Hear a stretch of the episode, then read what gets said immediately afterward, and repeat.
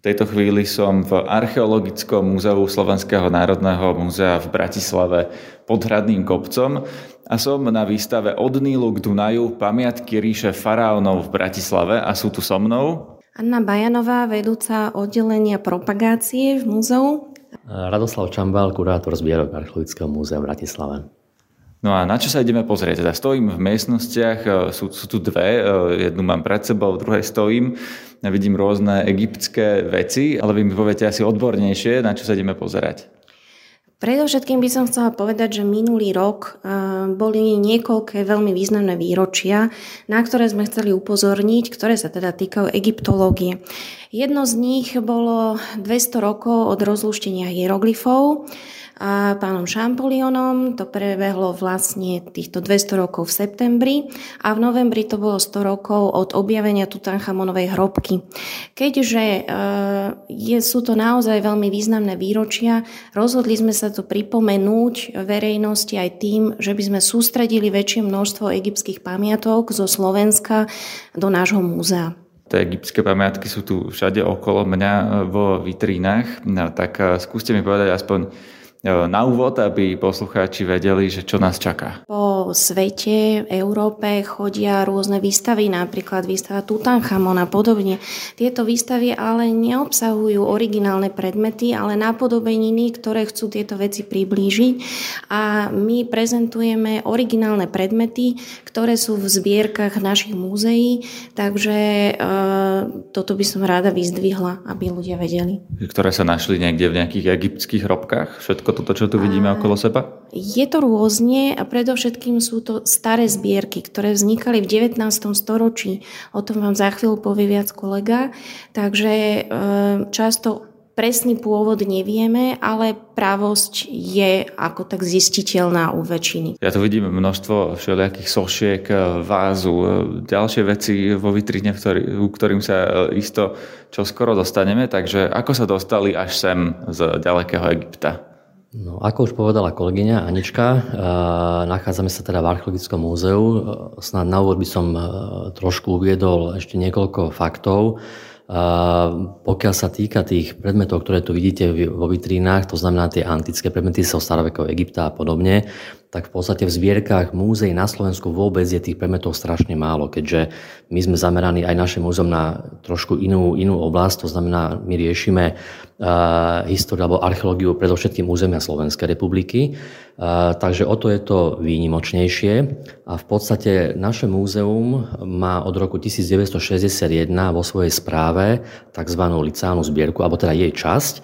Ide o zbierku uh, Bratislavského evangelického lícea, ktorej sa podarilo, keďže išlo vlastne o inštitút, ktorý vzdelával e, nasledujúcu inteligenciu, tak predovšetkým v polovici 19. storočia sa vlastne vďaka doktorovi Danielovi Šimkovi podarilo vlastne prostredníctvom rôznych cestovať, cestovateľov, dobrodruhov, povedzme, ale rôznych proste takýchto návštev zahraničia v zmysle Egypta, Ázie a podobne, tak vlastne títo ľudia, keď sa vracali naspäť do vtedajšieho Uhorska, tak možno aj na poput práve týchto ľudí z Evangelického lica, keďže si chceli vybudovať štúdijnú zbierku, tak vlastne prinášali, povedal by som, suveníry práve z týchto destinácií, ktoré mohli nejakým spôsobom obohatiť vlastne tú vznikajúcu zbierku toho lícea a vlastne jej, jej pozostatok, e, alebo teda to, čo sa z nej zachovalo, vlastne si návštevníci nášho múzea môžu aktuálne pozrieť e, v tejto expozícii, ktorá je pre nich v podstate v minulom roku repasovaná. To znamená, sú tam naozaj rôzne e, exponáty, ide naozaj o originály. Zastavme sa pri tom na chvíľku, e, pretože tu je viacero tém, e, aby sme ich mohli prebrať. Jednak hovoríte, že sú to ako keby suveníry, ale asi to nie sú obyčajné suveníry z trhu, ukazujete mi prstami úvodzovky. A druhá vec, ktorú by som chcel prebrať, je to, že teraz sa začína o tom diskutovať z iného uhla pohľadu, že tieto veci vlastne ako keby patria tým egyptianom, že sú to ich pamiatky, ktoré im vlastne títo, vy ste povedali, cestovatelia, dobrodruhovia, e, ako keby vzali tú ich kultúru. Je to tak? E, je to možné, že tieto veci sú tu v podstate v zbierke Slovenského národného múzea dočasne a že ich jedného dňa budeme vrácať do krajiny pôvodu? Takto, keďže ide o predmety, ktoré prišli na územie svojho času ešte Rakúsko-Uhorska, navyše v polovici 19. storočia, nejde v podstate o predmety z archeologických výskumov. My, ako už povedala kolegyňa, my pôvod alebo kontext tých jednotlivých exponátov vôbec nepoznáme. Takže to môžu byť aj z trhu suveníry. Mm, nie, to, to, to, to není správne vyjadrenie v zmysle suveníry. To slovo suveníry bolo skôr v tom zmysle, že tí ľudia, ktorí cestovali, to priniesli sem v úvozovkách ako suveníry, ale s istým cieľom, aby to vlastne slúžilo k ďalšiemu vzdelávaniu. Preto, ako sme povedali, že ide teda naozaj o originály, až na vyslovene pár kusov, ktoré sa samozrejme v 19. storočí bola taká móda e, v antických veciach, tak sa vyrábali aj rôzne povedzme repliky. Ale to, toto sú naozaj originálne veci, ktorých spôsob získania v 19.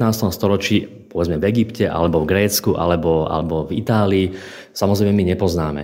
A na tú vašu ďalšiu otázku, taký čerstvý príklad, aspoň teda to, to čo ja viem, je známa busta Nefertiti, tak, ktorá sa nachádza v Berlíne, v múzeách, je to unikát. Samozrejme sa debatuje o tom, či je to teda naozaj egyptský originál, alebo je to povedzme nejaká, nejaký, nechcem povedať výmysel, ale naozaj sa tomuto nemeckí kolegovia veľmi podrobne venujú, kolega Pernička a podobne. A práve toto tam riešili, že ide v podstate o predmet, ktorý je istým spôsobom takou, takým symbolom toho starovekého Egypta, lebo je to naozaj nádherný, nádherný, nádherný predmet. A vlastne, že čo s tým? Že asi by mal byť teda v Egypte, keďže odtiaľ pôvodne pochádza, tak ja pokiaľ viem, tak tam sa dospelo k takému kompromisu, že pol roka bude v Nemecku vystavený v Berlíne a pol roka bude vystavovaný v Egypte, aby sa v podstate obidve strany nejak dohodli, lebo povedzme si na rovinu, že povedzme aj v týchto uh, krajinách prebiehali rôzne proste revolúcie, pohnuté obdobia a istým spôsobom sa možno aj vďaka povedzme aj nemeckým kolegom alebo anglickým kolegom časť tých predmetov v podstate zachránila. Čiže je to také, samozrejme, spoločnosť sa vyvíja, takže ja pokiaľ viem, aspoň na tomto konkrétnom predmete, že, že tieto dve strany zúčastnené, pokiaľ ide o túto Nefertity, sa dohodli takto a pokiaľ ide o túto zbierku, myslím, že toto není cesta. Ako, uh, zbi- um, v múzeálnych alebo v múzejných inštitúciách po celej Európe máte desiatky tisíc veľmi podobných predmetov, čiže, čiže sú to skôr predmety štandardné, v zmysle nie naozaj unikáty z hrobiek e, faraónov, lebo tie boli v tom čase už dávno vykradnuté. Nedá sa samozrejme jednoznačne povedať, či niektoré predmety nepochádzajú práve z hrobiek niektorých faraónov, ale Máme my... niektoré predmety z hrobiek faraónov, ale nie sú to tie najexkluzívnejšie. Ale nie sú, nie sú to samozrejme tie najexkluzívnejšie, ale ako som povedal e, v úvode, e, my v podstate naozaj ten kontext alebo ten úplne presný pôvod nepoznáme, ani ho nikdy poznať nebudeme. Preto je to vlastne naozaj ako zbierka e, v podstate, ktorá vznikla už v tom 19. storočí. A my v tom vlastne, my, my, my tú zbierku opäť máme len v správe. Tak poďme k tým konkrétnym predmetom, e, ktoré tu vidíme vo vitrine. Treba poslucháčovi povedať, e, že nie je to nejaká obrovská zbierka. Je tu tých predmetov síce veľa, ale sú e, rôzne také menšie. Sú to dve naozaj menšie miestnosti.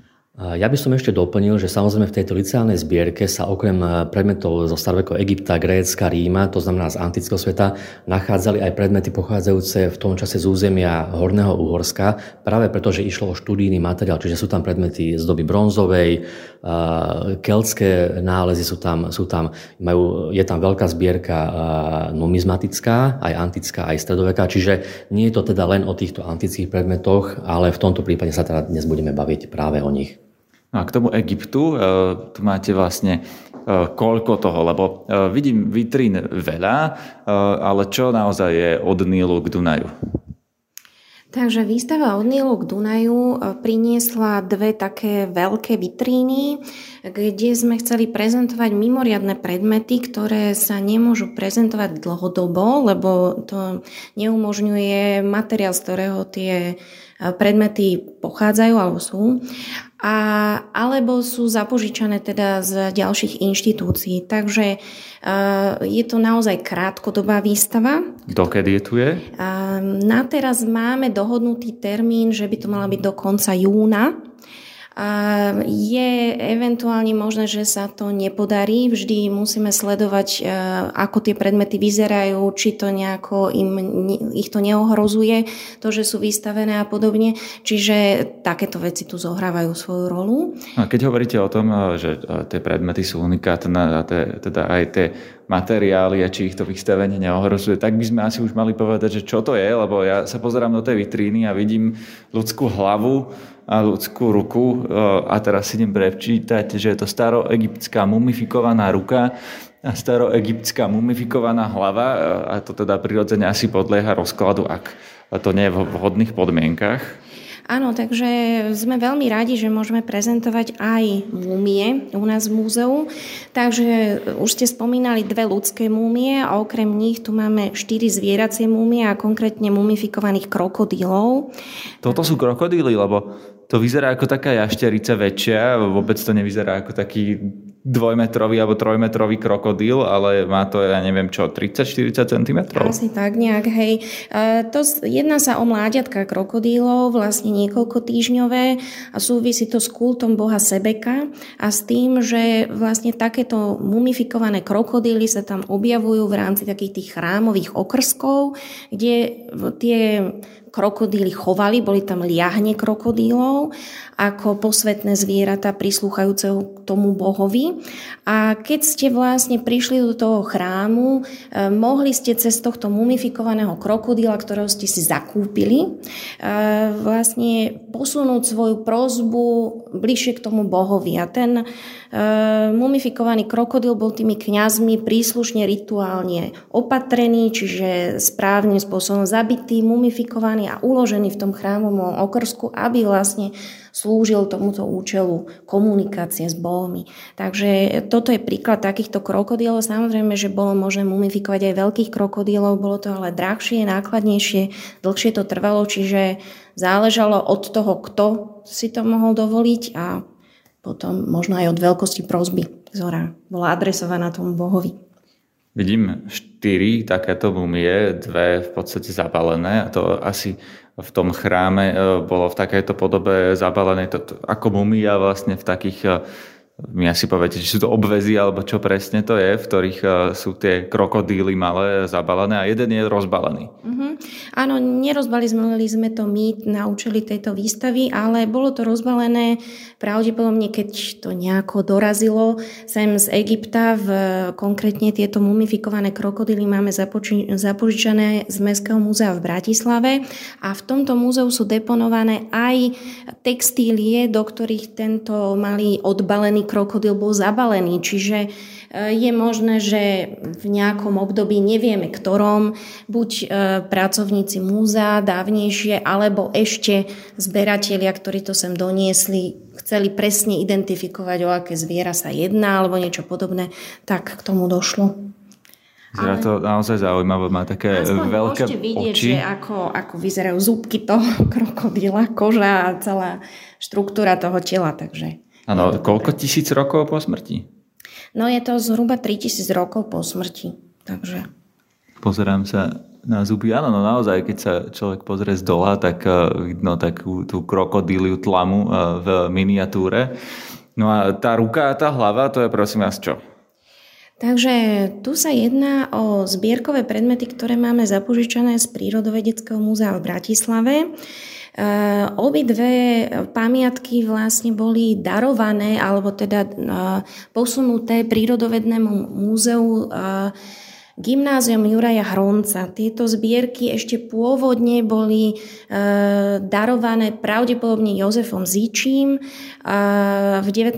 storočí Kráľovskému katolickému gymnáziu v Bratislave do jeho zbierok a potom postupnými cestami cez to Gymnázium Juraja Hronca sa to teda dostalo do múzea. Na hlave bola robená aj antropologická analýza. Vieme, že by sa malo jednať o 35-45 ročného muža. Pôvodný predpoklad bol, že zomrel e, niekde, alebo teda bol mumifikovaný počas 15. E, dynastie a tzv. druhého prechodného obdobia. E, a v tom prípade by sa jednalo o najstaršiu múmiu na našom území alebo možno aj v širšej strednej Európe, ale potom po tej antropologickej analýze, kde sa analyzoval spôsob mumifikácie, tak e, tento typ mumifikácie sa používal až do konca Novej ríše. Čiže je možné, že to bude o niečo mladšie a aj treba z toho obdobia Novej ríše a tým pádom sa pozeráme na hlavu, ktorá má toho muž žil asi pred tiež zhruba 3000 rokmi. No, o, treba si poslucháčom opísať, že ako to vyzerá. Je to vlastne čierna hlava, ktorá je lepká, ale stále obalená takou nejakou stvrdnutou kožou však. Áno, áno, to bol vlastne dôvod, prečo e, ľudia mumifikovali, že potrebovali zachovať telo, ako ho mali ľudia za života, lebo to bola cesta, ako by ste mohli vlastne žiť na druhom svete bez toho, aby ste mali telo, podľa nich nebola možná vaša účasť e, života na druhom svete. A štandardne samozrejme múmie boli zabalené do ovínadiel. Tuto e, došlo tiež k odbaleniu tej múmie a teda dokonca tomu, že oddelili hlavu od krku. Je tam viacero možností, ako k tomu prišlo. E, jednak boli v 19. storočí oblúbené vo vyšších vrstvách také zážitkové mm, návštevy, stretnutia, kde vy ste proste doviezli s veľkou slávou múmiu z Egypta a urobili ste takú slávnosť, prišli na to všetci boháči zo širokého ďalekého okolia a zabávali ste sa tým, že ste odbalovali spoločne tú múmiu a tešili ste sa jednak, jak bude tá múmia vyzerať, ale aj čo pri tom nájdete, lebo do tých ovinadiel boli zavinuté rôzne amulety ochranné, takže aj to bolo veľmi zaujímavé a cenné, že čo čo sa teda objaví. V tom prípade, že tá múmia bola už odbalená, tak samozrejme strácala náhodnotie pre toho človeka, čiže on ho mohol potom znova predať e, takým tým starožitníkom, ktorí sa tomu predaju venovali. Odbalená múmia už nemala ten cvenk, čiže keď ste ju chceli niekomu predať, museli ste hľadať iný typ kupca. Eh, iných tých kupcov a tam už bola štandardnejšia verzia, že ste tú múmiu potom rozdelili na viacero častí a teda niekomu možno trošku majetnejšiemu ste predali hlavu, niekomu ruku, nohu a tak ďalej. A zase to bol zaujímavý artefakt, ktorý ste mohli vystaviť si niekde v rámci domácnosti alebo e, použiť do zbierok práve nejakého takého gymnázia a mohla št- slúžiť ako štúdijný predmet. Predsa len taká odbalená je použiteľnejšia pre také tie anatomické, treba aj študijné účely. To sa zdá z dnešného pohľadu až také absurdné, že keď si predstavíme, že uh, akým spôsobom pochovávame my, že by uh, nás niekto vykopal, uh, rozbaloval, uh, zrak vyťahoval na kúsky, rozsekal, predával a skončili by sme v múzeu. Prečo je to vlastne v tomto prípade prípustné pri tých egyptských telách a nie je to prípustné toto spraviť so Slovákom z cintorína? No samozrejme, my, my ak vedieme alebo, alebo riešime archeologické výskumy, tak samozrejme v prípade pohrebísk, keďže ide o našich predkov, tak s tými ich ostatkami kostrovými, ale povedzme aj s popolnenými treba nakladať náležitým spôsobom. Samozrejme tu, ako Anička hovorila pred chvíľou, samozrejme bavíme sa o 19. storočí, kedy tí ľudia to vnímali trochu inak, ako z nášho pohľadu až morbídne a naozaj toto v súčasnosti už nie je cesta, aby sa s týmito predmetmi takýmto spôsobom zaobchádzalo. Je to v podstate aj tieto dva konkrétne alebo tieto dva konkrétne časti, ťažko povedať, či jednej osoby, ale asi nie. Je, to skôr doklad obrazu terajšej doby. Že akým spôsobom tí ľudia boli schopní nakladať s týmito predmetmi. Oni k tomu samozrejme mali trošku iný vzťah ako my. Oni to naozaj mali ako to zážitkové alebo takéto exotické. My to už trošku bereme z toho aj vedeckejšieho hľadiska, že predsa len tá oblasť výskumu sa posunula niekam inám a trošku aj teda to vnímanie týchto predmetov je teraz samozrejme niekde už v úplne inej dimenzii z nášho pohľadu. Takže teraz sa toto už nerobí, že by niekto šiel do Egypta, zobral nejakú mŕtvolu, e, alebo teda mumiu a narábal s ňou takýmto spôsobom, že by ju teda rozdielil na viacero menších častí? Určite nie, určite naozaj nie. To, pokiaľ sa riešia archeologické výskumy v Egypte, o tom vám možno aj kolegyňa ešte povie aj e, zo Slovenska niekoľkí kolegovia, archeológovia, ktorí sa venujú práve Egyptu, sa spolu podielajú na expedícii spolu s polskými kolegami archeológmi v Egypte. E, okrem iného aj naša kolegyňa vlastne z Prírodovedného múzea, doktorka Alena Ševčáková, ktorá vlastne má na starosti časť týchto, týchto exponátov. Takže naozaj tam, keď sa vedú archeologické výskumy, tak to už má jasne stanovenú metodiku a spôsob uskladnenia tých predmetov a samozrejme aj spôsob ich, eh, ich výskumu, či už antropologického alebo genetického, alebo, alebo samozrejme ďalšie eh, prírodovené analýzy. Takže určite sa tieto mumie neporcujú, tak ako sme svetkom tohoto, takže našťastie. A ja ešte by som len doplnil k tomu, k tomu názvu samotnej výstavy od Nilu k Dunaju, pamiatky ríše faraónov v Bratislave, len e, to, čo som spomínal, že teda my sa venujeme teda predovšetkým histórii územia Slovenska, tak v podstate e, samozrejme aj v pravekej Európe tie obchodné kontakty a kultúrne kontakty boli e, veľmi rozvinuté a z územia strednej Európy, povedzme bývalého Československa, pochádza niekoľko predmetov, ktoré, boli, ktoré súvisia povedzme s pobytom keltských meňov na Slovensku, ktoré tu obývali, alebo teda v strednej Európe, ktorí tu žili zhruba 450 rokov eh, pred našim letopočtom, alebo teda pred jeho zlomom.